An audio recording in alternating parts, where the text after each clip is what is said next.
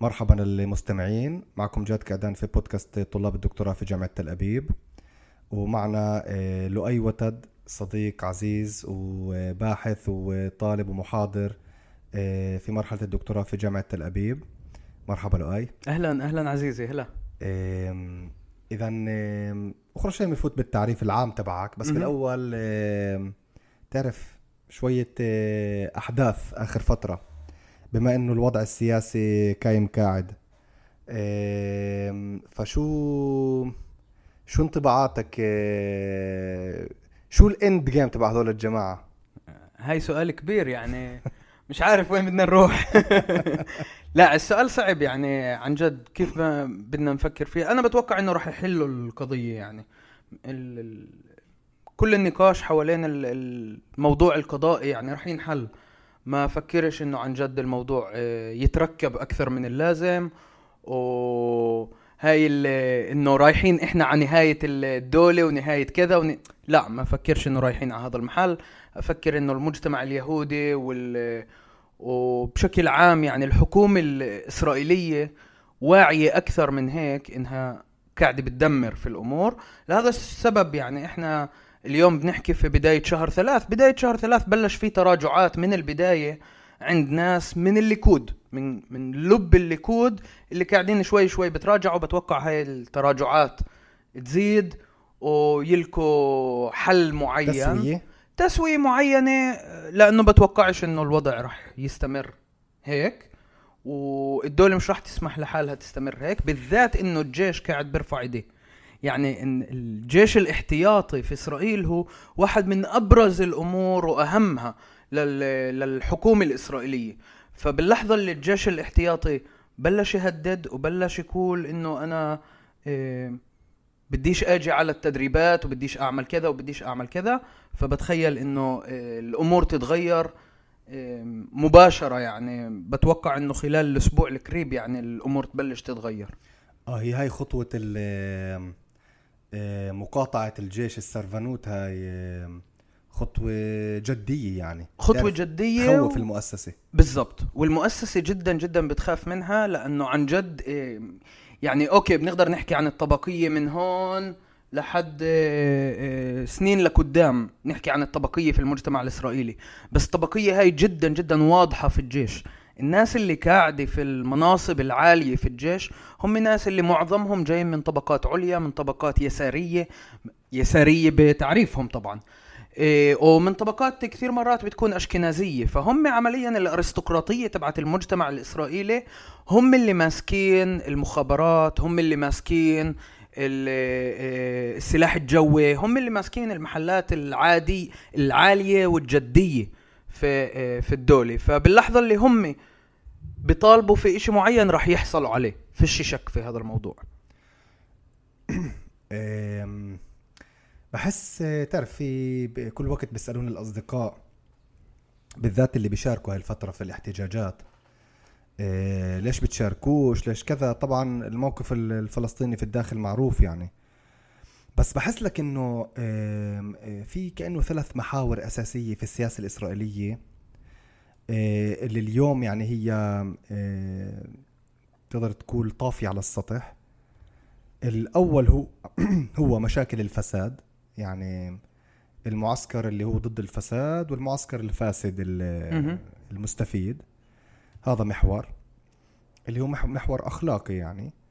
محور ثاني هو محور ال- المحافظين والمتدينين ضد العلمانيين الليبراليين آه، والمحور الثالث آه، هو المحور آه، آه، تجاه ال- القضية الفلسطينية اللي مم. ب- ب- بداخل ال- ال- المجتمع العبري اليهودي الإسرائيلي بحس إنه في كونسنسوس يعني في إجماع. بالنسبة لهذا المحور بحس لك إنه هذا المحور الإجماع هو ما نفتحش هاي ال- الموضوع مدامه مش مش مش مأثر علينا بشكل مباشر جدا.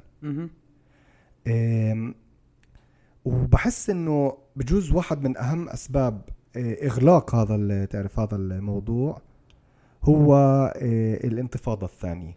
يعني زي كأنه الانتفاضة الثانية عملت أزمة نفسية جماعية عند ال- المجتمع الإسرائيلي اللي لليوم هاي الأزمة بعدها مش محلولة كان مهم.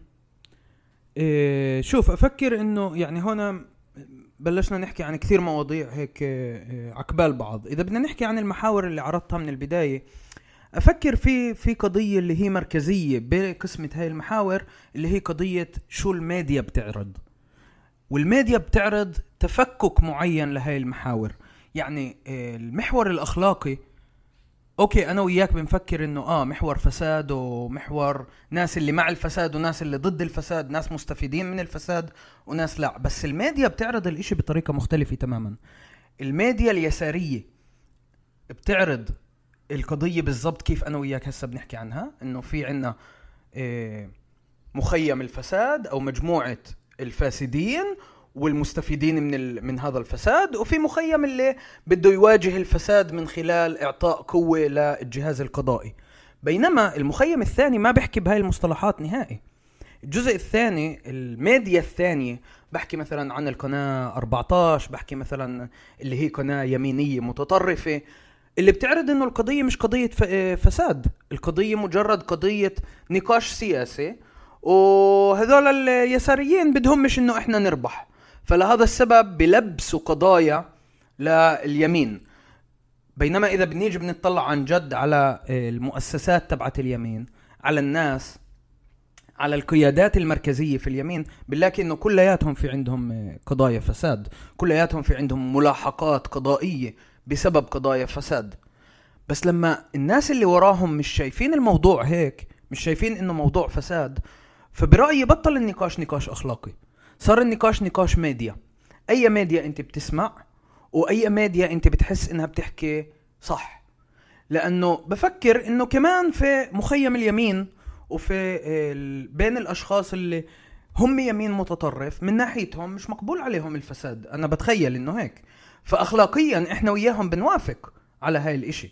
يعني إحنا إن كان كنا يساريين أو كنا فلسطينية خارج الصورة نهائي أو كنا أي أي جسم ثاني اللي هو محايد. فبنقدر نوافق إنه كلياتنا ضد الفساد ال- ال- الفساد بشكل عام آه؟ بس الس- السؤال إذا أنا مصدق إنه في فساد ولا لا. يعني عمليا مخيم اليمين مش مصدق إنه إيه، نتنياهو عن جد فاسد أو إنه درعي عن جد فاسد. يعني هم بيقولوا إنه هاي مجرد قضايا تلفيق.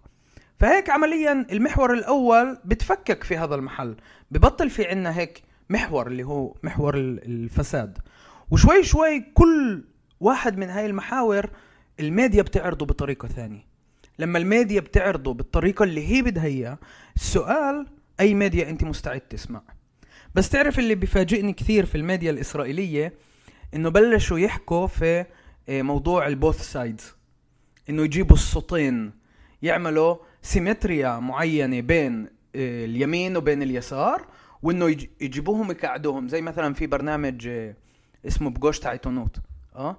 آه، برنامج اللي بيجي على القناة 12 ودايما هناك بيجيبوا بين كاسبيت كأنه هو ممثل لليسار الإسرائيلي وقباله بيجيبوا عميد سيجل كأنه ممثل لليمين الإسرائيلي. حاليا بن كسبيت آه، هو اللي سب على امام المسجد في في هبة آه، أيار. بالضبط. بين كاسبيت هو أنا بنظري لما بسمع هذا الشخص هو يمين.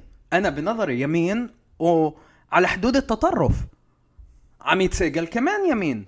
فهذا بقول لك إنه عمليا لما هم بيجوا بخلقوا صورة يمين عقبال يسار هم عمليا في قلب اليمين بتناقشوا مع بعض.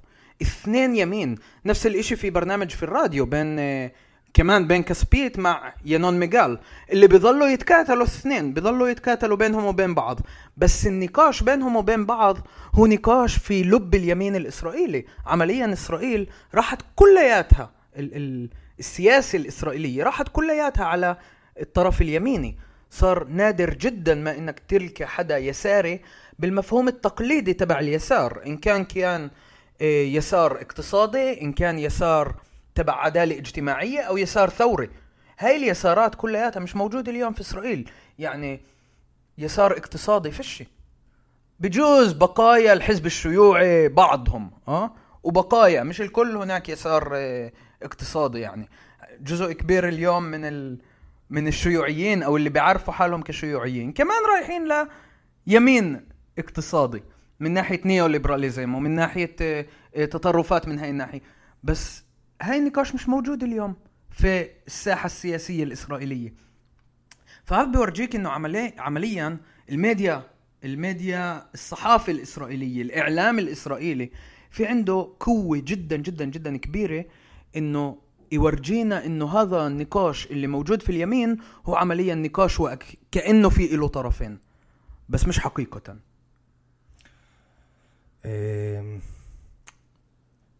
السؤال تبع تعرف آه، يعرضوا الطرفين آه، ببين يعني كأنه ببعد وبهمش أكثر آه، القضية الفلسطينية. لأنه ساعتها الإنسان العبري المعدل بسمع وكأنه الطرفين وبالطرفين في إجماع على القضية الفلسطينية القصد تهميش القضية الفلسطينية.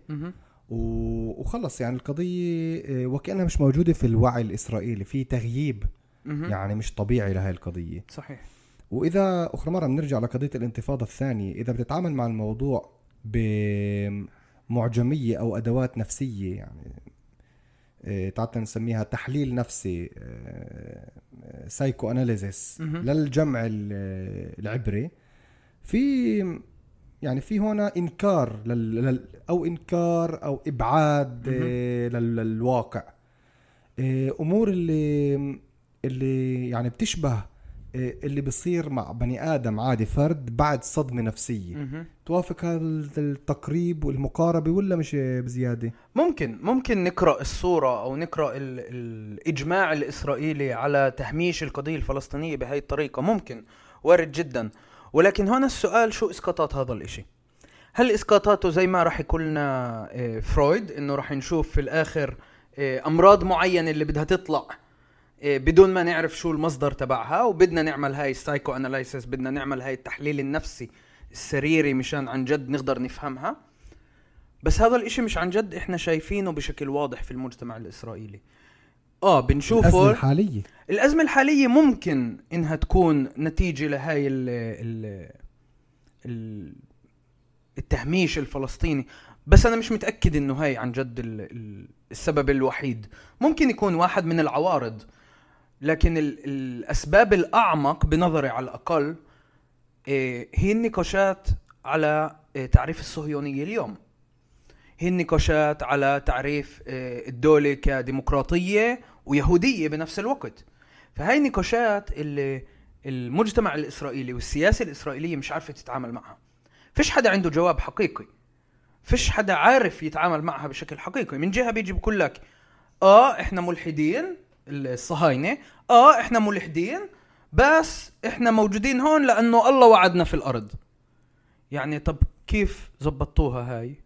طبعا هون أنا بقتبس آه، باحثين إسرائيلية اللي كتبوا بالضبط عن هاي الموضوع اللي بيحكوا بالضبط هاي النقاش. يعني كيف بدك تكون كمان ديمقراطي وكمان يهودي بنفس الوقت؟ بمجرد إنك بتكون يهودي ففي عندك أفضلية لمجموعة على مجموعة أخرى.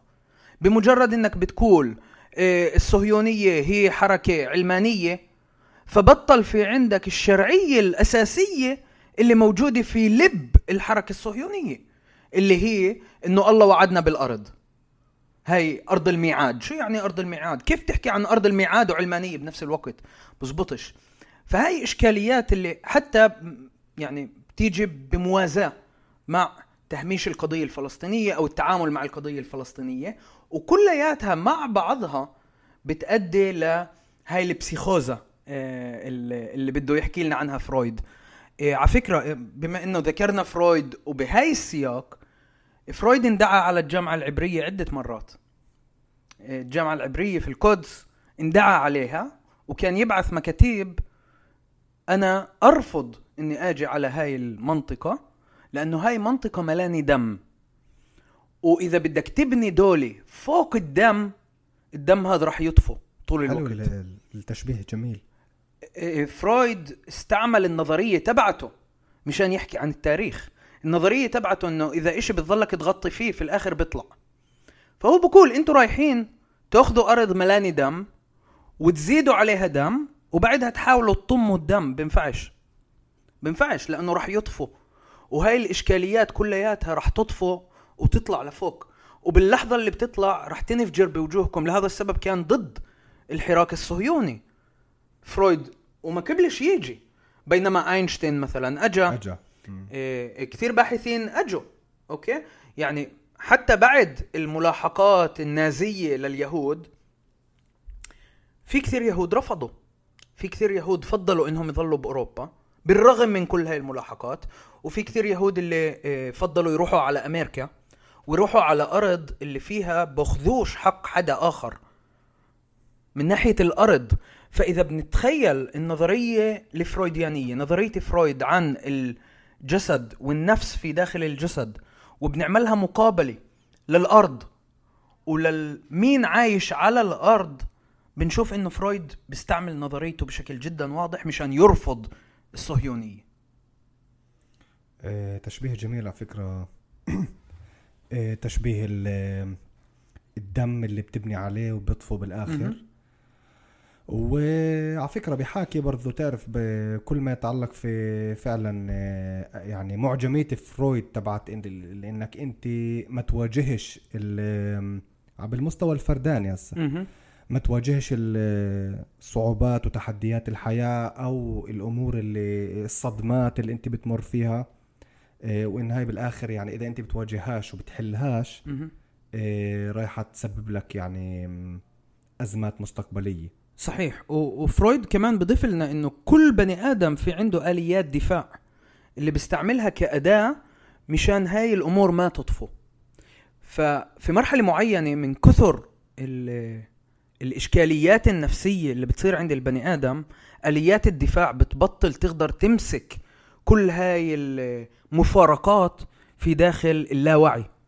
فباللحظة اللي بتقدرش تظلك ماسكها باللاوعي والآليات الدفاعية بتضعف أمامها بتطفو. وهاي ال- ال- الصعود المفارقات للوعي ممكن تدمر النفس بالنسبة لفرويد. لهذا السبب فرويد كان رافض لكل هاي ال- الأسئلة وكل هاي النقاشات لأنه بالنسبة له هاي مفارقات مش قادرين نحلها. باللحظة اللي بنحلها بنقدر نتناقش. يعني إذا بدنا نحل قضية ال- الصهيونية هون بدي أخذ الإشي لنقاش اللي هو سياسي.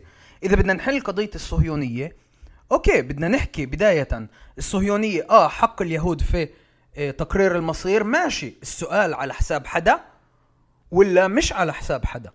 يعني باللحظة اللي الصهيونية بتبني على أرض معينة جدا جدا عينية وأرض اللي هي في إلها ناس وفي ناس عايشين عليها هذا معناه إنها لازم تزيد على حالها مفارقات. فكل الصهيونية اللي أجت بعد العشرينات عمليا لما اختاروا الأرض بشكل نهائي اللي بدهم إياها اتدمرت. الصهيونية من ناحية فكرية عند فرويد. طيب كل هذا مقدمة آه؟ كل هذا تعرف. سمول توك هذا. اذا للمستمعين اللي يعني اللي بيعرفوكش تعال تا نرصد بس السيرورة تبعتك على السريع. ال- الأكاديمية والتخصصية أه، يعني اللقب الأول مهم. والتغيير اللي عملته حلو. مثير لأنه أم، والصعوبة في التغيير وليه غيرت أه، اللقب الثاني والثالث وأدب الأطفال أم، ولاحقا بنيجي ل- لحكاية ولمكتوب و... أوكي ول- okay. لكل التخصصات وال والأعمال والمشاريع اللي أنت موجود فيها حاليا okay شوف بداية أنا بلشت تعليم الجامعي في في مجال اللي هو يعني نقدر نسميه علم الدماغ. بس علم الدماغ لما أنا بلشت قبل عشر سنين تقريبا آه، كان كان إمكانية إنك تتعلمه من خلال إنك تتعلم علم نفس مع بيولوجيا. كان في دمج بين الموضوعين. ما كان في موضوع اللي هو بس علم دماغ. فبلشت أنا أتعلم هاي الموضوع أتعلم علم نفس وبيولوجيا. إيه بالأساس إيه اخترت هذا المجال لأنه علم النفس كان موضوع جدا جدا إيه بهمني وكان موضوع جدا حابب أتعلمه وحابب أتعرف عليه. كنت في مشاريع قبل بداية التعليم في في الجامعة اللي من خلالها تعلمت علم نفس فشفت إنه أوكي هاي الموضوع اللي أنا كثير بهمني. فاخترت إنه أروح على علم النفس مع البيولوجيا. في آه، مسار آه، علوم دماغ. آه، ولكن بالسنة الثانية بلشت أحس إنه التخصص تبع البيولوجيا بيجي معاه كثير مواضيع اللي هي نهائي بتهمنيش ونهائي بنبسطش وأنا أتعلم فيها أو وأنا أدرس لها زي مواضيع الكيمياء. شعرت إنه مش غادر أفهم الكيمياء عن جد مش عارف أفهم مش عارف أتخيلها براسي مش عارف أشوف كيف بقدر أوظفها إيه في تفكيري في حياتي الفكرية؟ ممكن أوكي في حياتي العملية من خلال شغل في مختبرات وكذا بس مش هذا المحل اللي إيه كان راسي موجود فيه. وفي يوم من الأيام هيك في فجأة في السنة الثانية صحيت الصبح وما كانش جاء على بالي أروح على درس الكيمياء كان كيمياء عضوية. ما كانش جاء على بالي أروح على درس الكيمياء. حاولت أفهم إنه ليه مش جاء على بالي. يعني أنا كل الكورسات اللي بتعلمها كثير مبسوط فيها وكثير مبسوط في تعليمي. وأنا أهم إشي عندي إنه أكون مبسوط في شو بعمل. هاي يعني بجوز عن جد هاي الموتو تبع حياتي. هاي هاي الرمز المركزي والشعار المركزي اللي بمشي عليه. فحسيت إنه مش جاي بالي أروح على درس الكيمياء. وحاولت أفهم ليش. وشوي شوي فهمت إنه والله موضوع الكيمياء مش قادر اقتنع في إنه بهمني. فبلشت أدور على بدائل وبما إني بالسنة الثانية فصعب جدا إني أوقف التعليم وأبلش من جديد إيه، وما كنتش حابب لأني كنت كثير مبسوط في علم النفس يعني. فرحت على استشارة وحكوا لي إنه إيه، في موضوع اللي اسمه إيه، متعدد المجالات رافد حمي. ومتعدد المجالات هو إمكانية في إمكانية إنك تختار المواضيع اللي بدك إياها. فأنا قلت أوكي أنا مش عارف أقرر شو بدي مع علم النفس. هل بدي أدب ولا بدي تاريخ ولا بدي فلسفة ولا بدي مش عارف. بس هاي المواضيع اللي كنت أفكر فيها كبديل يعني للبيولوجيا وقررت إنه متعدد المجالات بما إنه بيعطيني إمكانية أتعلم كل هاي المواضيع مع بعض وأتعلم الكورسات الأولية فيها فاجى الوقت إني أنكل وأروح على متعدد المجالات وأتعلمها كلها. فهيك من منتصف السنة الثانية نقلت من آه، بيولوجيا لمتعدد المجالات خليت اللقب في علم النفس. يعني كملت علم نفس وأخذت معاه متعدد المجالات اللي كان يشمل فلسفة كان يشمل تاريخ كان يشمل أدب اللي هي المواضيع اللي بتهمني. آه، كان المفروض إن ناخذ تخصصات عينية أكثر فأنا أخذت تخصص فرويد طبعا النظرية الفرويديانية وأخذتها من خلال الكتابات الأدبية والفلسفية. يعني مش بس في علم النفس تعلمت فرويد إنما كمان في الفلسفة والأدب. وأخذت كمان تخصص اللي هو كان اسمه تخصص أساطير. في تخصص الأساطير درسنا كمان أدب وكمان فلسفة إيه كمان شوية تاريخ كل هاي الأمور مع بعض. فهي كانت التخصصات تبعتي. وطبعا حسبوا لي التخصص الثالث هو تخصص العلوم اللي هي حسبوا لي من خلاله البيولوجيا والفيزياء والكيمياء الكورسات اللي كنت صرت متعلمها يعني فكله انحسب لي. وهيك انهيت اللقب الأول في آه، علم نفس ومتعدد المجالات وبلشت أدور على لقب ثاني. آه، تعليم اللقب الثاني في علم النفس شوي صعب لأنه لازم تعمل امتحان آه، مشان تقدر تفوت عليه. وأنا ما كنتش ما كانش جاء بالي أستنى سنة اللي أدرس فيها للامتحان وأحضر حالي.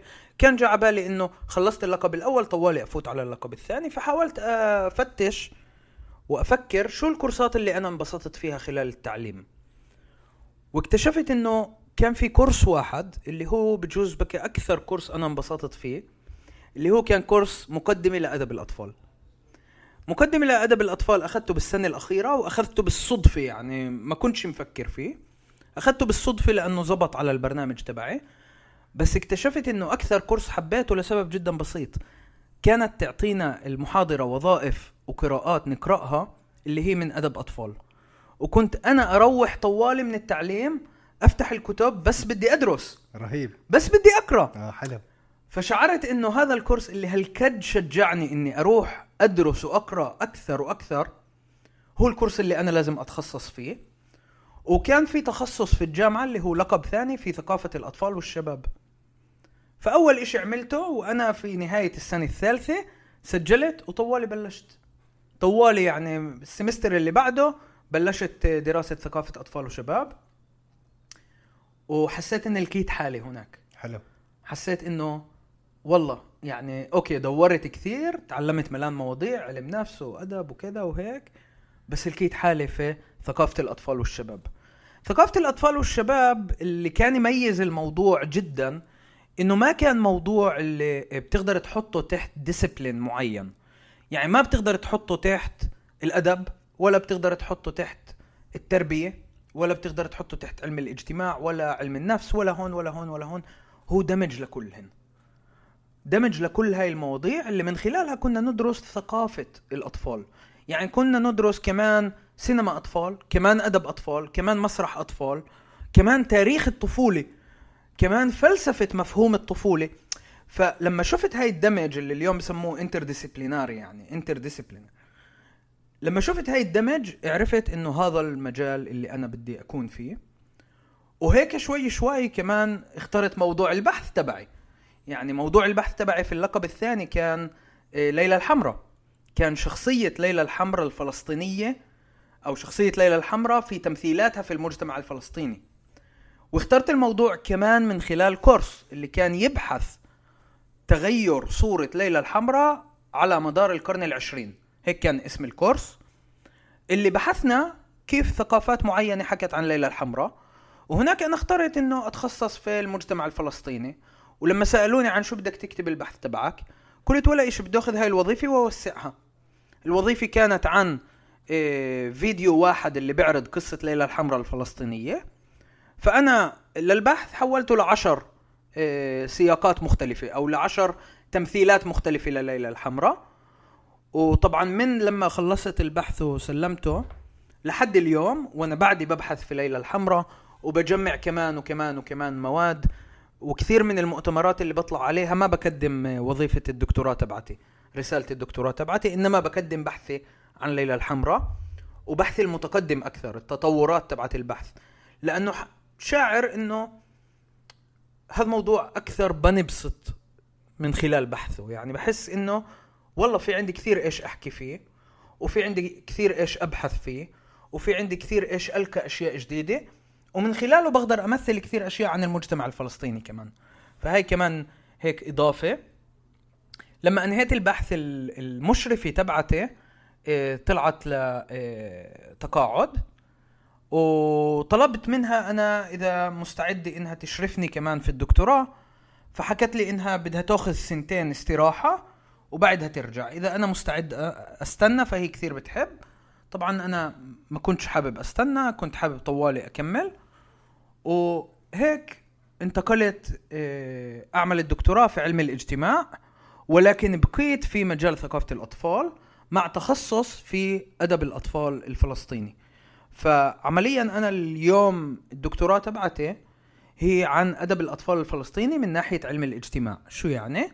يعني بحاول أفهم كيف السوق أو الحقل تبع أدب الأطفال الفلسطيني بيشتغل.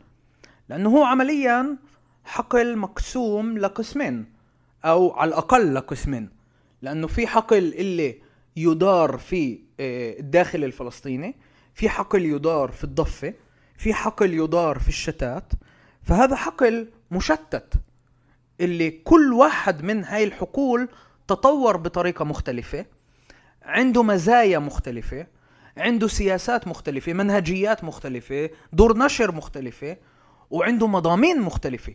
فكلياتها هاي مواضيع اللي عن جد بجوز يعني أدب الأطفال الوحيد في العالم اللي هو هالكد مشتت هو أدب الأطفال الفلسطيني.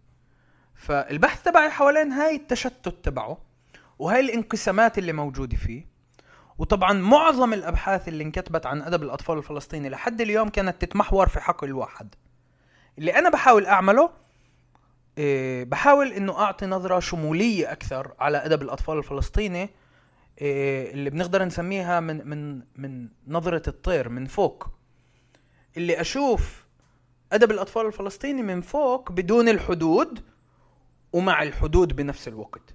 يعني أشوف كيف الحدود بتأثر وشو الأشياء المشتركة بين السياق الفلسطيني في الداخل أو السياق الفلسطيني في الشتات أو في الضفة أو أو أو.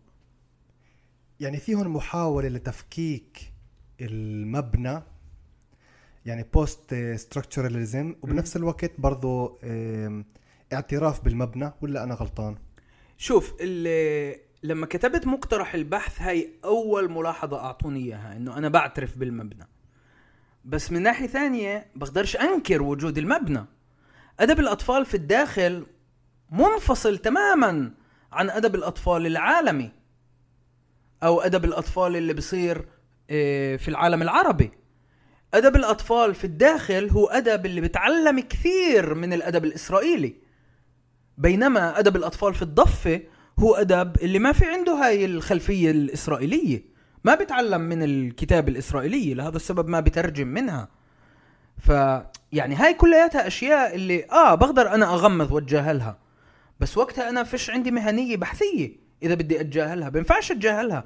حتى لو رومانسيتي القومية بدها إني أتجاهلها. آه طبعا. فعمليا بنفعش أتجاهلها. اللي أنا بحاول أعمله في البحث إنه أحكي عن الشغلتين. أحكي كمان عن الفروقات وكمان عن التشابهات. أحكي كيف المبنى السياسي والجيوسياسي بيأثر على المبنى الأدبي. فعمليا هون بنشوف كل هاي التغييرات كلياتها بتفوت وبتعمل صدام. طبعا هذا الإشي أقل موجود في أدب البالغين. آه. أدب البالغين الفلسطيني في أكثر حديث بينه وبين العالم العربي أو بين المناطق المختلفة تبعته بينما أدب الأطفال الفلسطيني لا. ليه؟ لأنه خاضع لمؤسسات. بالضبط. خاضع لمؤسسات اللي على راسهن مؤسسة ال- ال- التربية والتعليم الإسرائيلية. يعني عمليا لما أنت بتكتب قصة أطفال في حيفا انت بدك هاي القصة انها تفوت على وزارة المعارف الإسرائيلية. فانت بتكتبها بطريقة محايدة وحذرة سياسيا. بينما في رام الله الكتابة تبعتك بتكون مختلفة. في الأردن الكتابة تبعتك بتكون مختلفة جدا. يعني أنا بشوف ال... الأدب الأردني للأطفال الأدب الفلسطيني في الأردن للأطفال هو أدب أكثر قومي فلسطينيا من الأدب اللي يصدر في مستغرب. الداخل طبعا الفلسطيني مش مستغرب. يعني يعني أنت بتقول هون إنه أدب الأطفال خاضع لعوامل بنيوية أضعاف الأضعاف الأضعاف من الأدب العام البالغين. مية بالمية. و... وإذا بدي أحذر أنا ال... ال... ال... الباحث الإسرائيلي التقليدي بكى بجوز بدعمك. إنك تتمركز في الأدب الأطفال العربي الفلسطيني الإسرائيلي صحيح. وليس و- وبالنسبة له آه، بيخدمش مصالحه ال- الفكرية الأيديولوجية إنك تحاول إنك إنك تعترف.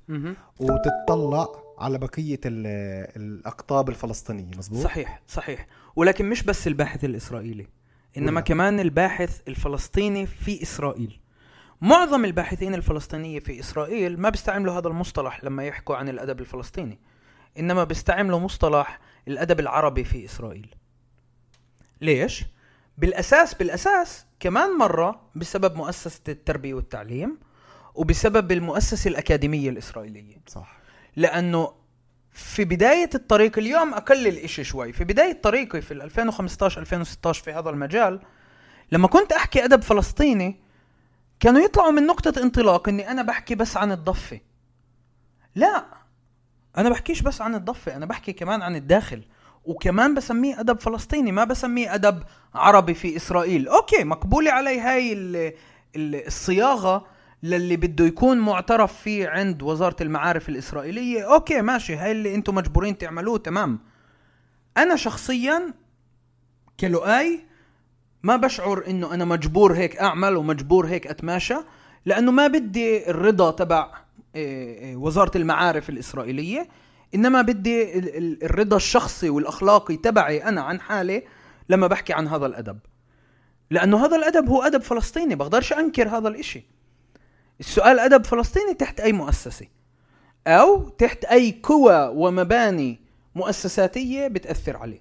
فهون الأسئلة إيه، تبعتي. آه. يعني السؤال مش بس بنيوي إنما السؤال كمان لغوي سياسي تربوي اجتماعي كلياتها هاي بتندمج مع بعض. وهذا الإشي اللي بربطني كمان في اللقب الأول والثاني تبعي اللي من خلالهن أنا قدرت أكون أكثر في دراسات انترديسيبلينري لهذا السبب اليوم أنا في عندي مشرف من علم الاجتماع ومشرف من الأدب. لأني بستعمل الأدوات تبعت علم الاجتماع وتبعت الأدب في ذات الوقت لفهم الحالة الفلسطينية في أدب الأطفال. طيب إذا بدي قبل ما نغوص بأدب الأطفال إيه لأنه تعرف انه هيك نقدر نخرف عن أدب الأطفال إيه، ثلاث أربع أيام بدون ما ننام لا شك. بس انتبهت لما هسه خرفت قديش في أشياء يعني مشتركة بيني وبينك من ناحية طريقة التعامل مع التعليم الأكاديمي والتحديات تبعته إيه، طريقة التعامل مع الامتحانات القبول تخطيط سيرورة التعليم. يعني أنا شخصيا مزبوط خلصت البيولوجيا مع علم النفس إيه، بس برضو زيك عندي نفس المشاعر تجاه البيولوجيا وما حبيتش إنه أقعد أستنى أعمل متآمل امتحان لعلم النفس وكذا إنما طوالي دورت على موضوع في الجامعة اللي بيثير اهتمامي إيه وبدون امتحانات ولا إشي و... ولقيت حالي فيه. يعني نفس فاهم؟ نفس السيرورة. و... واللي كتبت عنده ال תזה الوظيفة رسالة ال MA الماستر إيه، رسالة الماستر هي كانت توسيع لوظيفة في الكورس تبعه وهو نفسه برضه أنا استمريت عنده في الدكتوراه. آه حلو. آه طبعا. هيني جايلك عليها. يعني آه بس يعني القصد إنه السيروره اللي, اللي شبيهة جدا. هسا شو أنا بحس هون؟ شغلتين اللي أنا بحب أسمع رأيك فيهن بالذات ك يعني متبحر جدا في علم النفس. أول نقطة هي في إشي طاوي في الموضوع من الطاوية. الطاوية بتقول لك إنه مفضل في الحياة وفي في العمل تبعك تمشي مع بالإنجليزي the path of least resistance يعني إنك تلاقي حالك بتقدر تلاقي دائما آه، حالك بدون ما آه، آه، يعني تكارع الدنيا كلياتها وتفوت راس براس مع الأشياء. يعني بتقدر آه مش شرط تعمل متقام تقدر توصل اللي بدك إياه بدون ما تنهك نفسيتك يعني.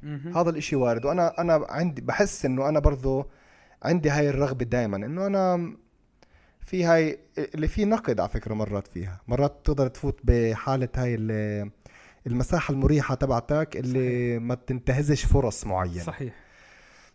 والنقطة الثانية اللي هي عن جد آخر فترة بتهمني يعني بشكل شخصي هي نظرية التعلق الاتاتشمنت بس بشوف إنه إنه بهاي قضية المساحة الآمنة وقديش بتخاطر آه، وقديش بتجازف وقديش بتفوت رأس براس في ممكن ممكن الادعاء طبعا بحاجه يعني لبحث يعني بس ممكن الادعاء إنه في علاقة بينها وبين نمط التعلق الأساسي تبعك يعني من وإنت صغير. يعني إذا إنت مثلا تعرف نظرية التعلق للي بيعرفش آه، هي نظرية التعلق اللي بتكون في أول كذا سنة من حياة الطفل ثلاث سنين إلى آخره آه، الطفل ببني نمط تعلق في الم... في الراعي الأساسي تبعه الأم الأب إلى آخره. وهذا نمط التعلق ممكن يكون آه، تعلق آمن. يعني الطفل يحس إنه دائما في عنده حدا يرجع له. دائما في حدا اللي هو يرعاه دائما في حدا يدير باله عليه. حتى لو أبعد لما يرجع راح يلاقيه. يعني ممكن الطفل يكون في عنده نمط تعلق آمن يفقد أهله بجيل خمس سنين راح يظل التعلق تبعه آمن. يعني يظل حاسس خلص الإشي جواته إنه أهله معه. وفي نمط تعلق اللي هو طبعا غير آمن ممكن يكون مضطرب مم... يعني في محور. صحيح. ممكن يكون تعرف يعني ممتنع نهائيا صحيح. اللي هسا أنا بحس إنه إيه إيه أنا وياك بنلعبش بعيد. وهو نمط تعلق اللي آمن جزئيا بالنص كأنه يعني تعرف مضطرب معين. آه آه. بتشوف بتشوف إنه في علاقة ولا أكل؟ هل مرة حاولت يعني تحلل نفسك في في نظرية التعلق ولا ولا مرة؟ في نظرية التعلق بشكل عيني ما فكرتش قبل بس بس تعال نحكي عن, عن القضيتين. يعني آه. بداية إذا بدنا نحكي عن الاستسلام أو التسليم. تسليم على فكرة تسليم مش استسلام. مش استسلام. أو هاي المحاولة في إنك ما تفوتش في آه، صراعات جدا جدا كبيرة. أفكر إنه هاي يعني مزبوط. أنا أنا بحبش أفوت في صراعات جدا جدا كبيرة. كان أسهل علي إنه أختار إنه أكمل تعليم في آه، مباشرة بدل ما أفوت وأطبش راسي في في آه، دراسة منافسات. امتحان ومنافسات وكده. بس من ناحية ثانية في كمان إشي جدا جدا مهم وكان طاغي جدا عندي إنه أنا أكون مبسوط. هاي كان إشي اللي هو متطرف عندي يعني إنه أنا أهم إشي عندي إنه أنا أكون مبسوط في شو بعمل. إنه أصحى الصبح وأختار إني أعمل كل مرة من جديد. وأفكر هاي الشغلة يعني كانت جدا جدا مركزية عندي. بسبب نظرية التعلق. بسبب هاي النظرية إنه من وأنا صغير أنا ربيت في بيت اللي كان بعيد عن البلد فما كان في عنا جيران كثير في الحارة. كانت حارتنا كثير فاضية. لما لما أنا كبرت هناك وكنت معظم الوقت أنا وأخوي لحالنا. إيه، أخوي محمد أصغر مني بسنة. معظم الوقت ربينا أنا وياه سوا لحالنا. أختي أجت بعد سنين يعني إحنا أكبر منها بسبع سنين ثمان سنين فكبرنا سوا أنا وم أنا ومحمد أخوي وكنا بشكل عام نلعب مع بعض وبشكل عام نخلق ألعاب مع بعض ونلهي حالنا سوا.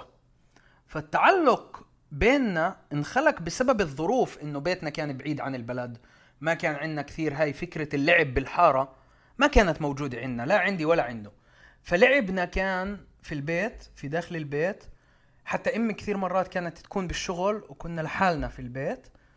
إيه، أبوي طبعا كان في الشغل كمان طول الوقت. أمي كانت تروح بساعات الظهر. ويعني نروح من المدرسة أنا ومحمد أخوي ونقعد نلعب لحد ما أمي تيجي. ساعة ساعتين ثلاث لحد ما أمي تيجي.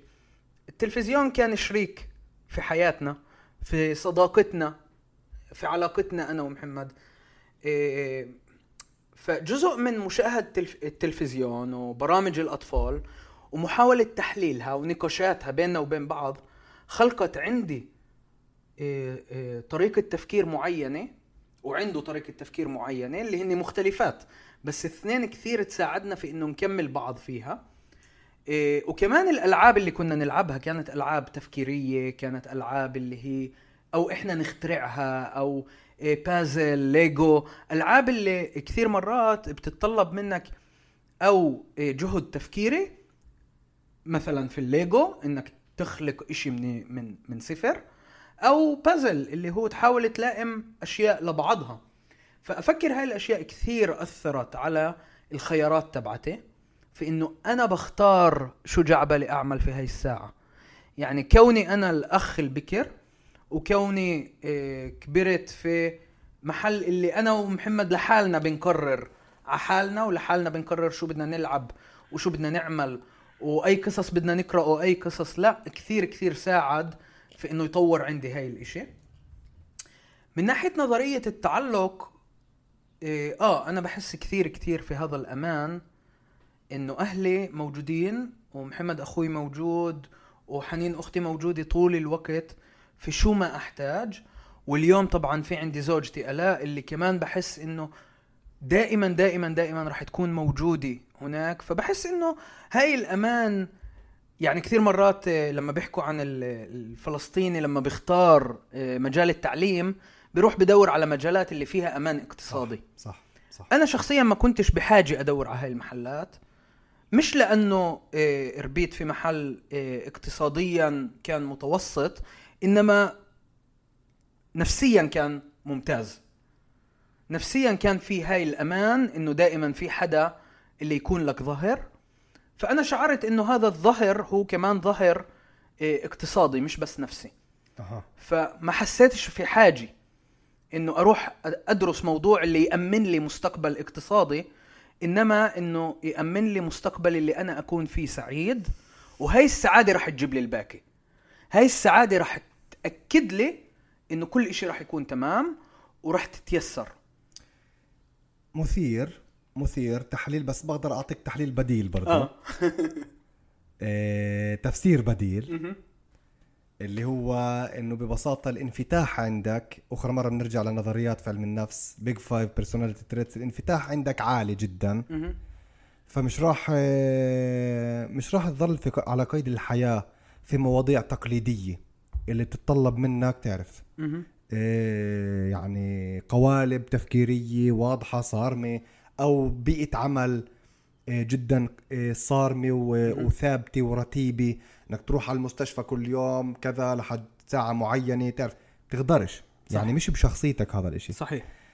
إيه، فاه بوافق انه إنه يعني عدم وجود أزمة اقتصادية أتاحت هذا الإشي مهم. بس بعتقدش إنه هذا هو السبب المباشر الوحيد لأنه في كثير ناس غيرنا اللي برضو عندهم يعني أمان اقتصادي معين أو تعال نسميه عدم وجود لا أنا أزمات بحكي عن اقتصادية. عن أمان نفسي أكثر من اقتصادي يعني أنا ما ربيت في بيت اللي كان مستقر بشكل كامل اقتصاديا لا واجهنا صعوبات كثير يعني في طفولتنا يعني أهلي أبوي وأمي بنوا بيتهم لحالهم يعني وإحنا كنا أطفال.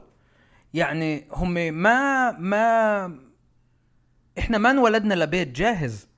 كنا عايشين في نص بيت في في غرفتين أنا ومحمد و... وأهلي. كنا عايشين في غرفتين. وشوي شوي أهلي كانوا يحطوا كل جهدهم على إنه يبنوا البيت. يعني بس أفكر الأمان هون ما كان اقتصادي كان أمان نفسي كان أمان أسري كان أمان عائلي أكثر. وهذا اللي أدى لولادة أمان في كل المجالات أو أو إيمان إنه راح يكون هذا الأمان. لهذا السبب على فكرة ال ال ال ال الأمور اللي صارت في ال 2021 في شهر خمسة الصراعات ال ال المخيفة اللي صارت والمظاهرات اللي صارت في البلاد كثير خوفتنا. كمان أنا ومحمد وشعرت إنه بشكل بجوز أكثر متطرف من ناس آخرين وغيرت كثير فينا لأنه حسينا إنه في إشي بهذا الأمان قاعد بتصدع.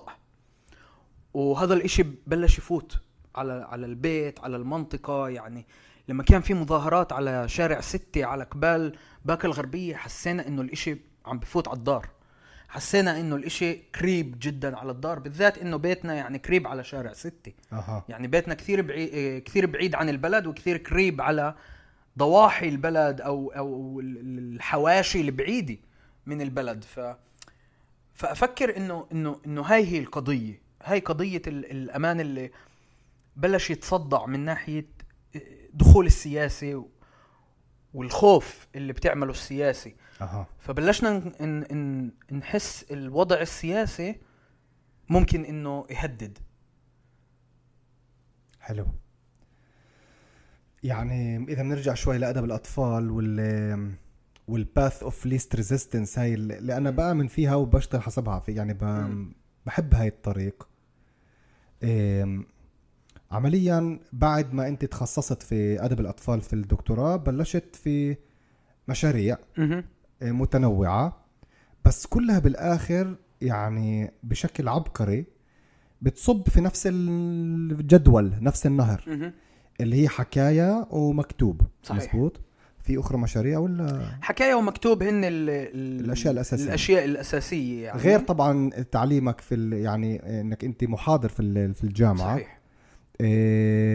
بس يعني عمليا هنا بعتقد هاي هاي فكرة مهمة وبرايي مهم برضو المستمعين بالذات الطلاب إيه، يحاولوا يتبنوها. إنه الواحد يعني يحط رؤية معينة للحياة تبعته ويصير ينخل الأهداف على أساس بس يخلي الأشياء اللي تصب في نف- في نفس الجدول في الآخر. صحيح صحيح. إيه، اللي مش معناها عدم التشتت بس مهم. معناها إذا التش... إذا بدك تتشتت على الأقل التشتت تبعك يصب شتت صح. آه بالضبط. 100% صحيح صحيح.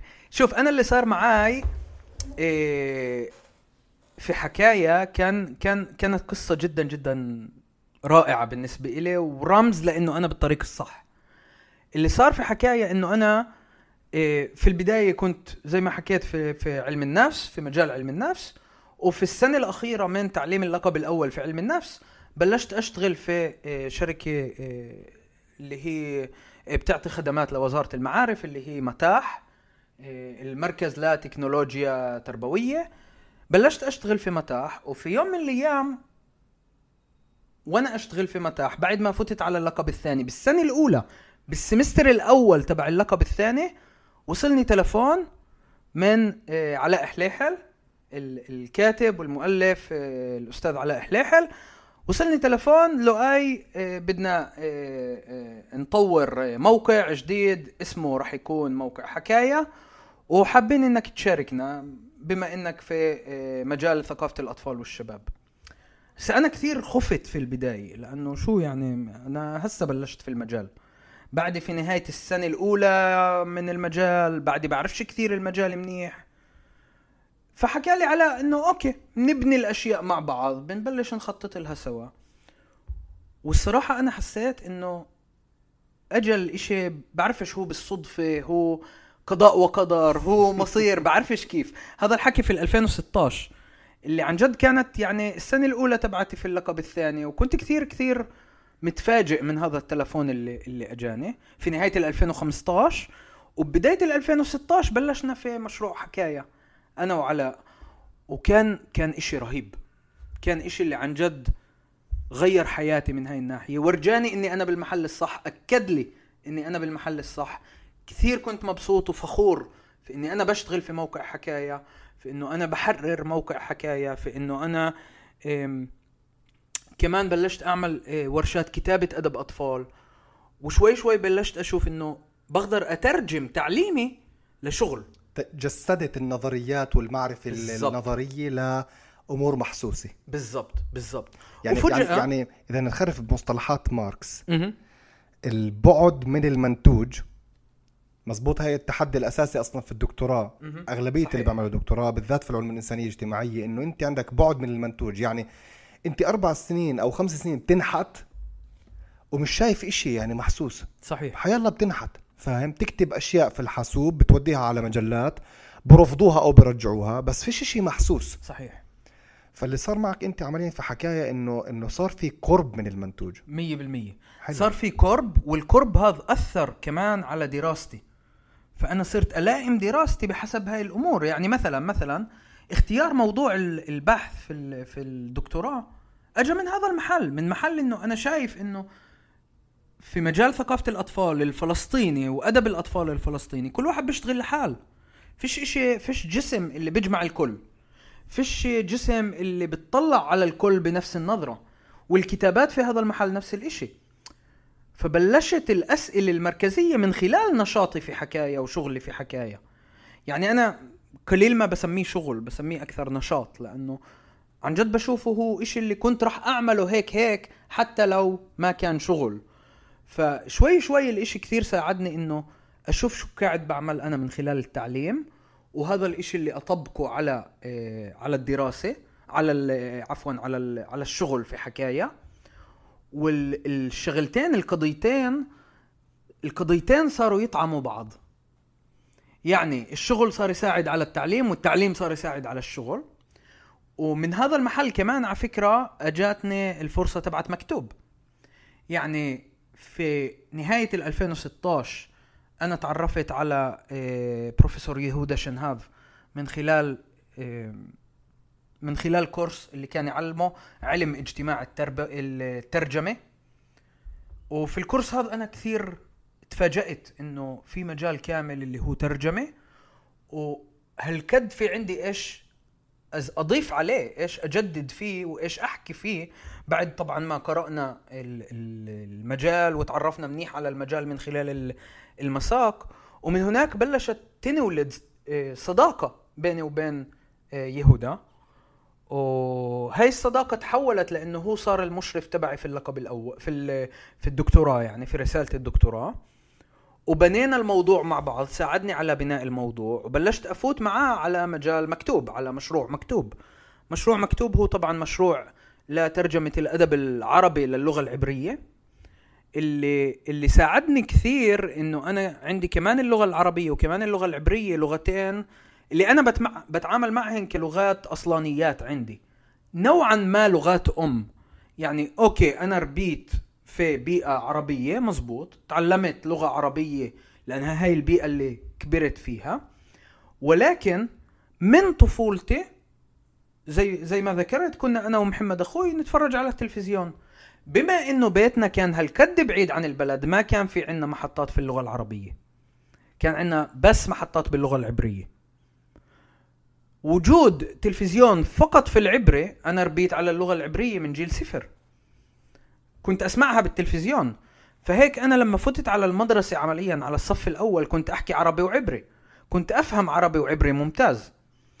ولما علموني الأحرف العربية في ال- في المدرسة كنت أرجع على البيت وأطلب من أهلي إنه يعلموني كمان الأحرف العبرية لأنه أنا بقدر أحكي وأفهم باللغتين.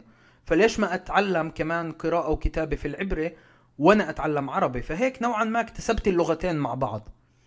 اكتساب اللغتين مع بعض فوتني على مجال كمان القراءة مع بعض.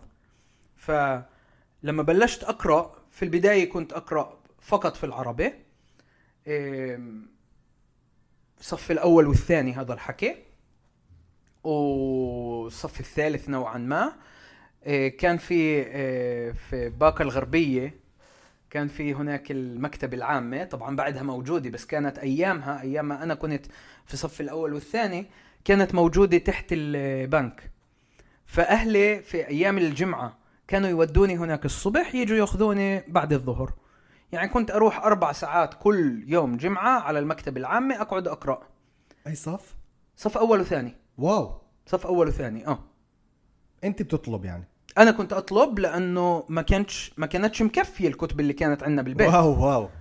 إنه باللحظة اللي أنا تعلمت قراءة عجيب. بدي أقرأ كمان. آه. فصاروا يأخذوني كل أسبوع. صف أول. أول وثاني. باللحظة اللي أنا بلشت أعرف أقرأ كنت بدي كمان كتب. طلع أنا عمليا يعني زي ما ذكرت ربيت بدون ال- إمكانية اللعب بالشارع. إمكانية اللعب بالشارع تبدلت عندي في أو بتفرج على التلفزيون أو قراءة. فمشاهدة مشاهدة الت- التلفزيون كنت أعملها خلال الأسبوع كلياته. وفي الليل طبعا نقرأ قصة مع إمي أنا ومحمد مع إمي. فكنت أطلب إنه بدي كمان قصص القصص اللي عندنا مش كافية. فالحل اللي لكيو أهلي اللي هو آمن اقتصاديا هو إنه ناخذك على المكتب العامي. هناك في لا نهاية من الكتب اقعد واقرا اللي بدك إياه. حل مبدع. ف يعني أنا هاي الحل كان ممتاز من ناحيتي. وهيك تعرفت كمان على سلاسل ال- آه، أدب الجيب قصص الجيب كتب الجيب اللي هي القصص المصرية. أنا بذكر وتختخ و لا لا اللي اللي أجوا بعدهم إيه، دكتور نبيل فاروق مثلا ملف المستقبل فانتازيا الرجل المستحيل. هاي كلياتها الأدب البوليسي. أنا بذكر يعني اللي بذكره من صف الثاني إني قرأت أدب بوليسي. الأدب البوليسي والفانتازيا وبتعرف هاي كتب صغيرة يعني كلياته. الكتاب 70 80 صفحة كل كتاب تقريبا باكت موضة مش طبيعية يعني هاي صحيح. يعني يعني بت- بتسأل حالك السؤال شو العوامل اللي سببت إنه هذا نوع الأدب هالكد يعني مهم. يعني أبوي بخرفني وأمي على فكرة كل هذا الجيل وهم آه. صغار هاي القصص بكت تعرف يعني آه. فايعة بشكل مش طبيعي صحيح شوف هاي القصص يعني بما إني من أدب الأطفال في أدب الأطفال بسموها الأدب الشعبي آه. مع إنها مش أدب شعبي هي يعني بسموها popular آه. إيه يعني popular مش folk أو fairy tales لا. بس في العربي ترجموها أدب شعبي أكثر. إيه هاي هاي القصص هي قصص اللي بتنطبع كثير. يعني إيه دكتور نبيل فاروق الله يرحمه توفى قبل كم سنة إيه كتب مئات الكتب مش عشرات كتب مئات. لأنه هاي الكتب في إلها قالب معين اللي أنت بتكتب نفس القصة في كل القوالب. اليوم بعد ما تقدر تكتب كبرنا Chat G بي تي اليوم إذا بدك. بالضبط. سهل جدا يعني آه. كتابته مش إنه كتابته سهلة بس إنك تبني هاي القالب وتصير تعيد الكرة كل مرة من جديد وتقدر تطلع كتاب كل شهر بصير الإشي أسهل كثير على الكتاب والأطفال بموتوا على هاي التكرار. لأنه هذا التكرار كمان مرة بنرجع للأمان بيعطي الطفل أمان. لهذا السبب على فكرة في أجيال سنة سنتين ثلاث أربعة لحد أربع سنين تقريبا الأطفال بيظلوا يطلبوا تكرار القصة كمان مرة وكمان مرة وكمان مرة وكمان مرة. ليه؟ لأنه بيعطيهم الأمان النفسي إنهم عارفين شو راح يصير الصفحة الجاي على فكرة هاي نفس النظريات بالنسبة للموسيقى. إنه بحبوا اللي تعرف النغمة ترجع أخرى مرة. بالضبط. وتوقع النغمة والغنوية نفس المبدأ يعني. بالضبط. لأنه فكر يعني الطفل من جيل من من الولاده لجيل أربع سنين الطفل كل إشي بشوفه في العالم هو جديد إله فهو مفاجأة. ففي مرحلة معينة الطفل كمان بده يرتاح شوي من المفاجآت بده إشي آمن بيعرفه منيح. بده يحس سيطرة. بده يحس سيطرة بالضبط. فالطفل لما بيقلب الصفحة في كتاب قارئه صار عشر مرات بيعرف بالضبط شو راح يكون بالصفحة من ناحية كلمات لهذا السبب إذا بتغير كلمة واحدة آه. الطفل ممكن يصير يصيح عليك ويزعل. صارت معنا مع لولي ملان مرة آه، يعني ملان مرات. بالضبط. يعني لما إمها بتخرفها القصة تعرف أنا وإمها بنخرفش نفس الستايل يعني حتى آه. آه. مرات إيه، ميادة بتقرا لها إيه، الكلمات بالفصحى. مرات أنا بختار أخرفها إياها يعني كلاتها بالعامية يعني. مهم. صحيح. فبتعترض. آه لا بينفعش تغير لها القصة. هاي الأمان تبعها يا جاد. وهسا يعني ذكرتني في بالثانوية أنا وبالإعدادية يعني. عدت على كتب هاري بوتر أنا مهم. كمية يعني مش معقولة من المرات مم. يعني كل كتاب قريته مش أقل من عارف 10 11 12 مرة كل كتاب فاهم آه آه و ولدرجه إنه بعرفش إذا خرفتك إياها القصة بس قبل ما يطلع الكتاب السابع مم. آه، كنت مكتشف Kazaa. هاي برنامج على الحاسوب تقدر تنزل فيه ألعاب وأشياء وأفلام اللي بدك اياه وموسيقى. okay. بلاش مسروق تعرف كلياته با- يعني pirate فلما طلع الكتاب الأخير آه، لقيته على ال Kazaa. نزلته. 900 صفحة. آه. إنجليزي. صف آه، مش عارف 12 باكيت أو مخلص صف 12 سنة آه هيك شيء. بهاي آه. ال- آه.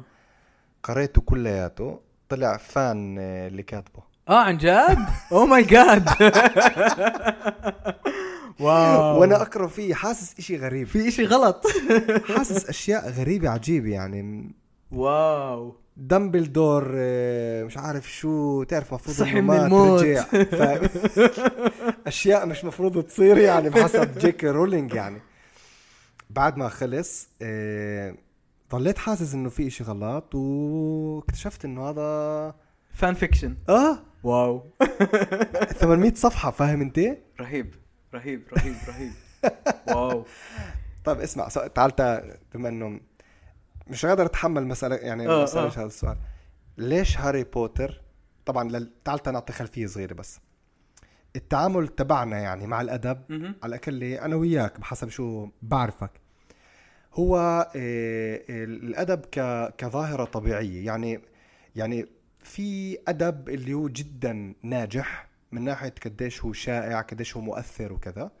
ولما أنت تشوف أدب ناجح تبدأ تسأل حالك أسئلة شو هذا الأدب بدلني عن المبنى النفسي تبع الناس تبع الإنسان؟ يعني هل مثلا قصة زي هاري بوتر اللي هي يعني من أنجح ال ال ال الإنتاجات الأدبية في آخر 100 سنة. نجاحها شو بقدر يدلني عن تركيبة النفس البشرية. فأول سؤال يطرح هاري بوتر ليش يتيم؟ okay. عندك فكرة؟ طلع. يعني في في هون إشي بعيد على حاله في القصص. طلع. السؤال إحنا بنسأل مين؟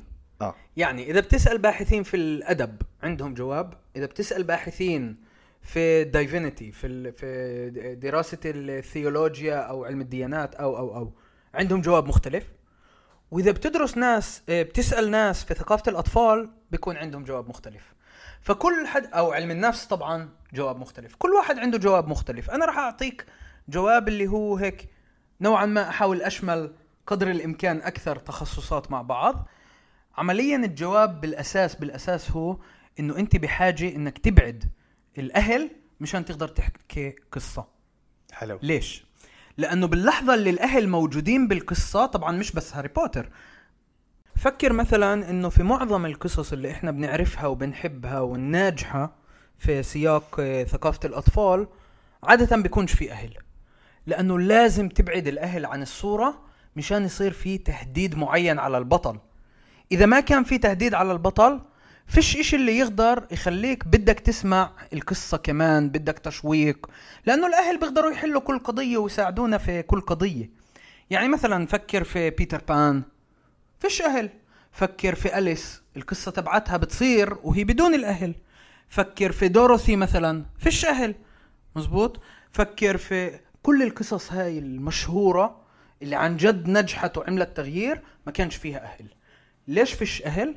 لأنه باللحظة اللي بيكون في أهل الأهل بيحلوا كل إشكالية أو صعوبة بيواجهها الطفل. وكمان كتاب أدب الأطفال بدهم مش يخلوك تفكر إنه في تهديد على حياتك. بدهم يخلوك تفكر إنه لو إنه فيش أهل وإنت يتيم وكذا وكذا مم. ممكن تواجه تهديدات. فعادة الأبطال تبعينا بيكونوا موجودين في دور أيتام وبيطلعوا على مغامرة. حلو. أو بيكونوا في البيت وبهربوا من أهلهم وبيطلعوا على مغامرة. بس الأهل ممنوع يكون لهم حضور مشان الأدب ينجح. هسا في أجوبة ثانية مختلفة. مثلا في قصة آه، آه، رحلة البطل مثلا آه، رحلة البطل بتيجي بتحكي لنا إنه انت لازم انفصال عن الأهل. يعني ليلى الحمراء أسهل قصة نطلع عليها. لو ما كانش في انفصال عن أمها الذئب مش ممكن يهددها. هانزل وجريتل نفس الإشي. لو ما كانش في انفصال عن أمهم وأبوهم الساحرة بتقدرش تهددهم. فعمليا فصل الأهل هو أداة تقنية في أيدي ال- الكاتب أو الراوي مشان يقدر يهدد البطل. يعني أنت هون بلشت تخرف بمستوى اللي هو مش فقط أدب أطفال إنما بشكل عام رحلة البطل. بالضبط. يعني هذا السبب برضو إنه إحنا كقراء بالغين ناضجين. برضو بنحب هاري بوتر. صحيح. هسا هاري بوتر هو قصة مميزة اللي مختلفة شوي. هاري بوتر طبعا الكتاب الأول صدر بال 97 ودراسات أدب الأطفال وثقافة الأطفال بتحكي إنه هاري بوتر هو الكتاب اللي عمل ثورة في عالم أدب الأطفال وفي عالم الأدب بشكل عام بسموها ثورة هاري بوتر. بسموا الجيل اللي ربي على هاري بوتر جيل هاري بوتر okay؟ ليش؟ لأنه هاري بوتر فيه عدة مميزات لل... للقصة. بداية فيش عنا أهل فمن البداية في عنا قصة أسطورية اللي بتيجي بتحكي لنا قصة رحلة بطل بمفهومها التقليدي. كمان في عنا في البداية على الأقل في الكتب الأولى عنا قسمة خير وشر واضحة جدا. بالذات بفترة اللي هي فترة التسعينات اللي ما كان فيها خير وشر واضح جدا. فترة التسعينات كانت فترة اللي حتى ثقافة الأطفال كانت فيها بمحاولات لا إنها تخلق تقنيات أدبية جديدة تتحدى الأخلاقيات المتبعة. فكان في حتى تشكيكات في مفهوم الأخلاق والخير والشر. كان في محاولات عند الأدباء إنهم يحاولوا يحكوا قصص مركبة. ليه؟ لأنه نوعا ما كان في ملل معين من القصص البسيطة. فبدنا قصص مركبة. هاري بوتر بيجي وبكسر كل هاي المباني وهاري بوتر بيكسر كمان مبنى النوع الأدبي. يعني بس- بس باجي الخير بسألك والشر آه. بهاري بوتر ثنائي جدا واضح. ثنائي في الكتب الأولى واحد لأربعة. من الكتاب الخامس فيش ثنائيات يعني هتسألك دامبلدور مليح ولا عاطل؟ مليح. شو اللي مليح؟ دامبلدور ربى هاري مشان يكون كبش فداء هيك كبش فداء. سموه. صح بس بس بالآخر ما كانش كبش كبش فداء. بس رباه مشان يكون كبش فداء بدون ما يعرف إنه ممكن ما يكونش. سنيب منيح ولا عاطل؟ سنيب هو الشخصيه عن جد الجدلية آه. يعني بجوز الشخصية الوحيدة مالفوي. مالفوي الفتى. مالفوي مركب. هاي شخصيات كلياتها صح مركبة. مزبوط بيرتي كراوتش الأب. مركب, الابن زبالة مثلا. الابن زبالة بس الأب مركب. آه. يعني okay في بيتر شخصيات بيتر بيتيجرو. بيتر بيتيجرو زبالة مش مركب بنظري على الأقل أنا بالنسبة لي الشخصية الكريهة في الكتب كلها بالضبط. بيتر بيتر أنا. بفضل أمبريدج ب... يعني بكره أمبريدج, أمبريدج أكثر زبالة بس طبعا بس في تنافس بس بيتر بيتيجرو بيغلب ب- ممكن. بال بال وارد. بالرداءة يعني إيه... شو الشخصية المفضلة عندك غير هاري إيه الصراحه أنا كثير بحب لوبين لوبين آه، صعب ما تحبوش يعني لوبين يعني بجوز لأنه كان معلم وأنا كنت بفتره التعليم وكان مهم إلي دور المعلم في حياتي كثير كان مهم. آه. إيه بس لوبين كان شخصية ولوبين كان بنظري على الأقل الأب الأول الحقيقي لهاري لأنه تعامل معاه كابن. لحد ما أجا سيريوس okay بس سيريوس سيريوس صح بضل بس صاحب الأب. صاحب ضل الأب صاحب أب. بالضبط. لهذا السبب سيريوس قبل ما مات آخر جملة كان له إياها إنه يلا ساعدني يا جيمس يعني يعني كان بعده شايفه إنه جيمس ما كانش شايفه wow، إنه حلو. ابن. جدا حلو. مم. ف إيه، بس لوبين عن جد بجوز الشخصية الوحيدة اللي شافت هاري كابن. يا أخي أنا الشخصية المفضلة عندي لليوم هي دامبلدور. شو هذا الإشي بقول عني لا؟ دامبلدور أنا كثير كثير بحبه. يعني دامبلدور أنا بكيت عليه لما لما مات. أكثر ما بكيت على سيريوس. أنا دامبلدور لما مات بكى في عندي يعني أزمة. آه آه لا لا شك. أنا جدا بحب دامبلدور. بس شعرت إنه في إشي في تفكيك. هالة العظمة تاعت دامبلدور في الكتاب السابع اللي كسرت إشي كمان عندي من من حبي إله. لوبين لا. لوبين الموت تبعه كان موت تراجيدي بكل صح. مفهوم مزبوط. التراجيديا. مزبوط. إيه، حياته كانت تراجيدية كمستذئب. إيه، حبه كان تراجيدي لتونكس. يعني صح. كل إشي في شخصية لوبين كان تراجيدي بس لوبين كان شخصية اللي إذا كان في خير مطلق في سلسلة هاري بوتر فهو لوبين بنظري على الأقل فهو لوبين. يعني ما فكرش إنه في شخصية كانت خير مطلق بجوز دوبي. أوكي مقبول علي بجوز دوبي. إيه، شر مطلق طبعا في عندك ملان عندك بلاتريكس عندك إيه، بيرتي كراوتش الإبن عندك. وأنواع م... أنواع مختلفة وأنواع من مختلفة من الشر طبعا. إيه فولديمورت على فكرة أنا بطلعش عليه كشر متطرف. فولديمورت تقدر تطلع عليه ك ك force of nature يعني. ك وارد وارد بس إيه قصة حياته اللي طبعا الكتاب السادس كلياته كان مكرس إلها إيه بتورجيك إنه شخصية مركبة جدا جدا جدا جدا. إيه، على فكرة في شخصية كمان بحبها اللي هي شخصية إيه، جريندلوالد. بالرغم من إنه ما ذكرش كثير بس بالنسبة إلي هو الأب الروحي تبع فولديمورت فكثير وإنه صديق دامبلدور فكان أوكي فتنا كثير بالشخصيات بس إيه، ثورة هاري بوتر كانت ثورة جدا جدا مهمة لتاريخ ثقافة الأطفال. آه بس أنت يعني بلشنا إحنا السؤال عن التيتم تبع الشخصية. آه. وبدي يعني يعني الإشي خلاني أستحضر قصص الأنبياء. م. تحس إنه في تطور إذا نتعامل مع قصص الأنبياء كأدب في تطور بشخصية البطل بقصة الأنبياء. يعني كان الأنبياء على زمن يعني تعال نقول إسماعيل إبراهيم إسحاق. آه أنت بتحكي بس عن الأنبياء الإبراهيميين. لا مش بس الإبراهيميين لأن الأنبياء في الديانات السماوية الثلاث تمام؟ آه أوكي. كان الإبراهيمية آه، يعني أوكي. الشخصيات كانت يعني كان الابو نبي والابن نبي. آه يعني النبوة بتمرق بالوراثة. أوكي. و وما كانش في حاجة إنه يتيتم. إيه قصة سيدنا عيسى السيد المسيح سيدنا عيسى إيه فقد ال... يعني ما كانش أب عمليا فيش أب في بس أم. لا في أب. بتعلق حسب رواية مين؟ أنت بتمشي. بالمفهوم ال ال يعني تعال نقول التقليدي تبع أب فيش أب. أوكي. يعني بالقصة فيش فيش عنده דמות אב. آه. فيش عنده آه. شخصيه فيش شخصية. أبوة بالضبط اللي تحمي مرافقة. اللي تحط السوبر آه. إيجو اللي لا بعرفش ولاحقا يعني آه، آه، سيدنا محمد لا أب ولا أم. م. يعني كأنه كأنه في آه، تطور مثير بالتيتم تدريجي فاهم؟ شوف يعني أنا معك في هاي القراءة إذا بدنا نطلع فقط على الديانات الإبراهيمية. آه. بس في في دراسة الثقافات ولا مرة بنطلع بشيء عيني. لأنه في سياقات في سياق عام أكثر. والسياق العام أكثر إنه ذات القصص كانت موجودة في الهند كانت موجودة في في في شمال أوروبا كانت موجودة في في مصر القديمة نفس القصص. فما بقدر أقول إنه عن جد التيتم اجى آه، بشكل خطي تاريخي. وفجأة شفناه في قصة سيدنا محمد آه، في في آه، في سنة 700 600 ميلادي. آه؟ لا صعب جدا ان نطلع على على الصورة بهاي الطريقة. لما في عندنا قصص اللي كانوا أنبياء وكانوا أبطال وآلهة وكذا وكذا وكذا على مدار كل التاريخ كانوا يتيمين والتيتم المفهوم تبعه هو إنه أنت قائم بحد ذاتك. أنت اللي بتخلق حالك من البداية وبتبني حالك وبتسقل شخصيتك من البداية. فهذا التيتم إحنا بنشوفه عند آلهة في إيه، في الكتابات الفرعونية القديمة.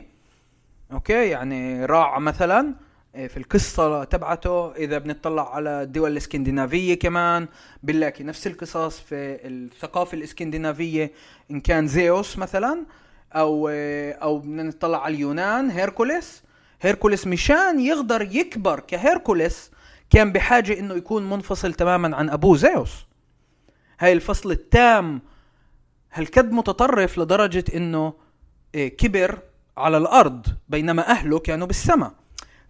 فاهم علي؟ يعني هاي القصص موجودة بكل محل والهدف منها عادة عادة عادة بيكون تقني أدبي لا إيه، عزل الشخصية عن القوى اللي بتقدر تدعمها لأنه إذا في هالكد قوة داعمة إلك فهذا بقلل من عظمتك. حلو. حسب القصة يعني آه. حسب البناء الهاله العظمية تبعتك.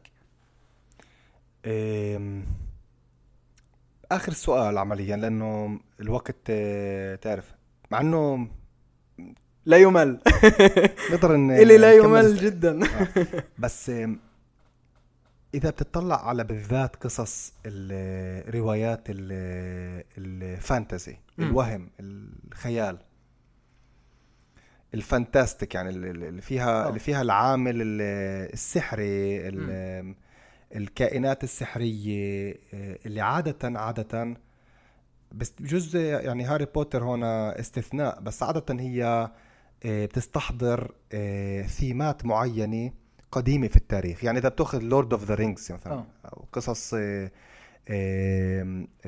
تولكين بتشوف إنها تاخذ عوامل معينة ثيمات معينة من عصور وسطى حرب سيف وكذا. وبتعيد تركيبها مع آه، طبعا العامل السحري اللي تعرف الخيالي الفانتسي. وبتكون آه، سردية معينة مثيرة يعني وكأنه الكاتب تبع الرواي. بسرد آه، تاريخ الأمة أو الحضارة أو الثقافة من جديد. برؤية معاصرة بس بأدوات بأشكال يعني بثيمات قديمة. آه. فالإشي بعطي فكرة عند القارئ وإحساس إنه هذا هو التاريخ الحقيقي تبعه. آه. يعني وكأنه طبعا أنت عارف إنه بالآخر هاي وهم مش تاريخ حقيقي. بس إذا تطلع على متأكد؟ بالضبط هذه هي النقطة. هذا السؤال بلخص كل اللي شوف هتحكي لك قصة أنا كثير تعلمت منها. آه. لما آه، فرانك باوم فرانك ليمان باوم كتب قصة آه، ساحر أوز ساحر أوز العجيب أصدرها سنة 1900 الكتاب الأول. أول إشي عمله في بداية القصة إنه حكى لنا عن كنزاس سيتي وحط الشخصية البطلة تبعته دوروثي في كنزاس وبعدها جاب تورنادو اللي التورنادو عاص العاصفة طيرت البيت ومعاه دوروثي وتوتو الكلب طيرتهم على عالم آخر. هذا العالم الآخر طبعا هو بلاد أوز. وفي نهاية الكتاب رجعت. من كثر ما نجح الكتاب طلبوا منه يكتب كمان كتاب. فشو عمل؟ كتب كمان كتاب وطير دوروثي كمان مرة على العالم هناك. طبعا مش في الكتاب الثاني في الكتاب الثالث بيطيرها كمان مرة بس مش مهم. عمل سلسلة كاملة من انتقال من العالم الحقيقي إلى العالم تبعنا. بعد 14 كتاب 14 كتاب في بالسلسلة اللي كتبها فرانك ليمان باوم. الأطفال القراء صاروا يكتبوا له مكاتيب إيه إنه ليش بطلت تجيب لنا قصص من هناك؟ فشو كتب لهم؟ انقطعت أخبار بلاد أوز عني راح أحاول أوصلها كمان مرة. فعمليا عرض للأطفال وكأنه هو بزور بلاد أوز بنفسه وبيجيب لنا التاريخ من هناك. هاي الانتقال من العالم تبعنا إلى بلاد أوز اللي عمله فرانك ليمان باوم شفناه عند ملان كتاب ثانيين لقدام. شفناه مثلا عند جيمس ماثيو بيري لما كتب بيتر بان.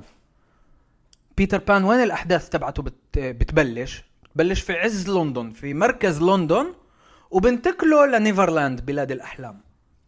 إيه قصة أليس. بتبلش كمان في منطقة أكسفورد في منطقة الجامعة في أكسفورد وبتنتقل من هناك إلى واندرلاند بلاد العجائب. فدائما في ربط في الواقع لأنه هذا الربط بالواقع بورجي الطفل إنه وكأنك أنت جاي تحكي له قصة حقيقية لتاريخ إيه تاريخ موازي تاريخ لعالم آخر أو لأرض أخرى. طبعا إمكانية لإمكانية آه. بعرفش إذا لا إمكانية لأنه الأطفال عن جد كانوا يآمنوا وأنا لحد اليوم أنا شخصيا لؤي لحد اليوم بآمن إنه وارد جدا يكون في هوجورتس عن جد. لأنه هوجورتس تعريفها أصلا إنها مانعة حالها عن العامة ال Muggles إحنا Muggles إحنا ما عندناش قدرات سحرية. آه. ليه بدنا نعرف عنها؟ ليه يعني؟ شو المنطق إن إحنا نشوف السحر إذا السحر هدفه إنه يمنع حاله عنا؟ أصلا يعني مش مهم أي منظومة منظومة إيمانية أنت تآمن فيها تقريبا إلا العلم تقريبا كل المنظومات الإيمانية بتآمن في قدرات سحرية معينة. في الإسلام في سحر في المسيحية في سحر في اليهودية في سحر. طب ليش السحر تبع هاري بوتر مختلف عن السحر اللي موجود في المسيحية؟ اللي بيآمنوا في إيه، هالة معينة اللي موجودة في إيه، أعضاء أو إيه، عظام القديسين. ليه هاي القصة أحسن من هاي يعني؟ الثنتين قصص. بتقدر تآمن في هاي بتقدر تآمن في هاي. هسا لما اجى العلم خلق لنا صورة وكأنه فيش هيك إشي سحر. بس هاي كمان قصة. العلم بيحكي لك كمان قصة. يعني لما أنا باجي بسألك حتى لو إنها مبينة منطقية الناس اللي كانت مآمنة والناس اللي اليوم مآمنة بقصص الجن وبقصص السحر وبقصص الكذا وكذا وكذا هي ناس اللي بالنسبة لها بتقدرش تشكك أنت بهاي الإيمان. زي ما اليوم أنا بقدرش أشكك في الإيمان اللي موجود عندك في قصة العلم. يعني العلم لما بيجي بيحكي لك عن غيمتين اللي بيصطدمن ببعض وبيعملن حقل كهرومغناطيسي وبعرف شو. اخترعوا مصطلحات جديدة وفسروا ظواهر طبيعية بمصطلحات جديدة. لما كان في عندنا تفسيرات ثانية اللي هي أنا بالنسبة لي منطقية أكثر إنه في حدا قاعد فوق بدك بمطرقة والمطرقة اللي هي اللي بتعمل ال- ال- البرق والرعد بالنسبة إلي منطقي أكثر من أشياء أنت بتشوفهاش تصطدم ببعضها وبتعملنا حقل كهرومغناطيسي نعم. ليه أنا آ- آ- آمن في هاي ما آمنش في هاي؟ فعمليا ال- العلم بيخلق لنا منظومة إيمانية جديدة اللي اليوم المعظم ماشي عليها. مش بس المعظم ماشي عليها المعظم ماشي عليها لدرجة إنه بصير يتمسخر على الأنظمة الثانية. زي اليوم روح عند أي عالم فيزياء. أو باحث فيزياء. احكي له عن هاي الأشياء اللي أنا بحكي فيها بصير يتمسخر عليك. نفس الإشي لما بتروح لإنسان متدين و- أو مؤمن في ديانة معينة بتيجي بتحكي له عن لا منطقية الإيمان تبعه بصير يضحك عليك. بصير يقول لك أنت اللي آه، مخك ضبابة ومش شايف الحقيقة والواقع. مين اللي قال إنه المنظومة تبعت العلم أحسن من منظومة الدين؟ مين اللي قال إنه منظومة دين X أحسن من منظومة دين Y هاي قصص وهاي قصص وهاي قصص وهاي قصص. والعلم هو مجرد أكثر قصة معاصرة. مش أحسن ولا أفضل ولا الأكثر إيه، وضوحا ولا منطقية. منطق مين؟ أنت بنيت منطق معين اللي بدك تمشي عليه. على فكرة هذا المنطق اللي العلمي اللي كلياتنا ماشيين عليه شفناه بلش في القرن ال 16 17 يعني جديد. عمره كله 400 سنة. منظومة الدين عمرها تقريبا 2000 سنة. ليش منظومة العلم ام ال 400 سنة أحسن؟ لا مش أحسن بالنسبة إلي. كلياتهم منظومات أنت بتآمن في اللي بدك إياه. آه، إلا إذا بت- طبعا بتفكك آه، آه، بتفكك مصطلح العلم أو بتفكك مصطلح الدين. بتعرف نقدر ما نخلصش في الموضوع هذا. صحيح. غير النقاش تبع ال post-secularism ما بعد العلمانيه وال- والرجعة ال- ال- المعاصرة إلى الدين في العالم اللي آخر فترة قاعدة بتبين وما بعد الحقيقة ال post-truth باختصار ال- الطريقة بدنا طويلة أخرى خمس ست أيام نتخرف عن هاي خلينا في الأدب. إيه طيب أنا إحنا طولنا يعني صرنا تقريبا ساعة ونص ف... آه والله. ف... فمجبورين ننهي بس بس قبل ما أول شيء يعني زي ما أنت قلت لا يمل. بس قبل ما ننهي آه، بحب آه، إذا بتقدر آه، تعطي من وجهة نظرك من خبرتك نصيحة عامة بتقدر تبقى للطلاب الأكاديميين أو للناس في الحياة بشكل عام. آه، نصيحة واحدة اللي بتحب اللي بيسمعوا آه، ياخذوها آه، من يعني ال- الأمور اللي اللي أنت تعلمتها في الحياة في آخر يعني من أهم تعال نقول ثمرات التحديات اللي مرقتها في الحياة. شوف أفكر يعني بجوز أنا حكيتها في في أول في أول ساعة في البودكاست. إيه فكرة إنه اعملوا شو بتحبوا عن جد يعني هاي أنا أكثر شعار ماشي عليه وعن جد إذا في إشي بحبوش أوكي مرات بتكون مجبور تعمل أشياء معينة آه مش لطول وقت مش طول الوقت ومش باستمرارية. طب وإذا حدا يعني مش متواصل مع مشاعره بيعرفش شو بحب؟ بيعرفش شو بحب؟ ظل يجرب ليلقى شو بحب. بسيطة جدا وجرب أشياء جديدة كل مرة من جديد. يعني أنا كثير بتصير معاي اللي أوكي بعرف إني بحب أقرأ أدب إيه، فانتازيا مثلا بس بعرفش أي نوع فانتازيا. فكل مرة بقرأ إشي جديد في أشياء بتواصل معها في أشياء بنصها برميها في كتب اللي من الفصل الأول بحس إنه والله مش عارف أتواصل معها بدشره. بروح على كتاب ثاني آه والله تواصلت بكمل. يعني بدك تجرب وفتت على شركة معينة إيه مبسوط مش مبسوط هون الخيار إلك. تكمل ولا ما تكملش؟ أنا ما كنتش بكمل. إذا مش مبسوط. بدور على خيارات ثانية. لأنه بعد أنا جدا جدا جدا بآمن إنه بعد في ولو بقايا في العالم من الخيار والإمكانية للاختيار. فتعالوا نختار أشياء بنحب نعملها. على الأقل يعني لأنه ال- الحالة السياسية والحالة الاجتماعية والحالة الثقافية كلياتهم في أزمة.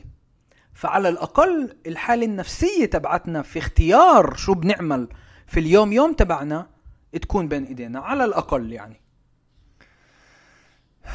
على أمل أول شيء شكرا على النصيحة. على أمل بعد كل هذا الخراف إنه حدا آه، بجوز أنت إذا بدك تكتب آه، رواية فانتازيا اللي تطلع من آه، فلسطين. إن شاء الله. شك شكله هذا واحد من مكونات القومية المعاصرة. لازم يبقى في كتاب فانتازيا. شوف في أدب فانتازيا أو أدب خيال علمي أو أدب خيال إيه، فلسطيني. في للفتيان. في وفي أدب جدا رائع يعني. هدى الشوا سونيا النمر بكتبوا أدب رهيب. ولكن إيه، مش فانتازيا بالمفهوم التقليدي تبعها إنما فانتازيا إيه، بنقدر نسميها فانتازيا مقاومة. أها. فيها دائما إشي جديد فيها دائما إشي اللي هو كمان من الواقع نفسه. يعني كثير مرات مثلا بنشوف الجدار الفاصل في لب قصة فانتازيا. تنين بيت لحم من أجمل قصص ال- ال- الخيال اللي قرأتهن لهدى الشوا حلو. إيه، ففي. ولكن مش زي ما إحنا بنتخيل أو مش بالسياقات اللي إحنا بنتخيلها. لؤي وتد شكرا جزيلا على وقتك. آه، ممتع لأبعد درجات. شكرا عزيزي شكرا على الدعوة. وشكرا للمستمعين يعطيكم العافية ونشوفكم في آه، اللقاء القادم في البودكاست. إلى اللقاء.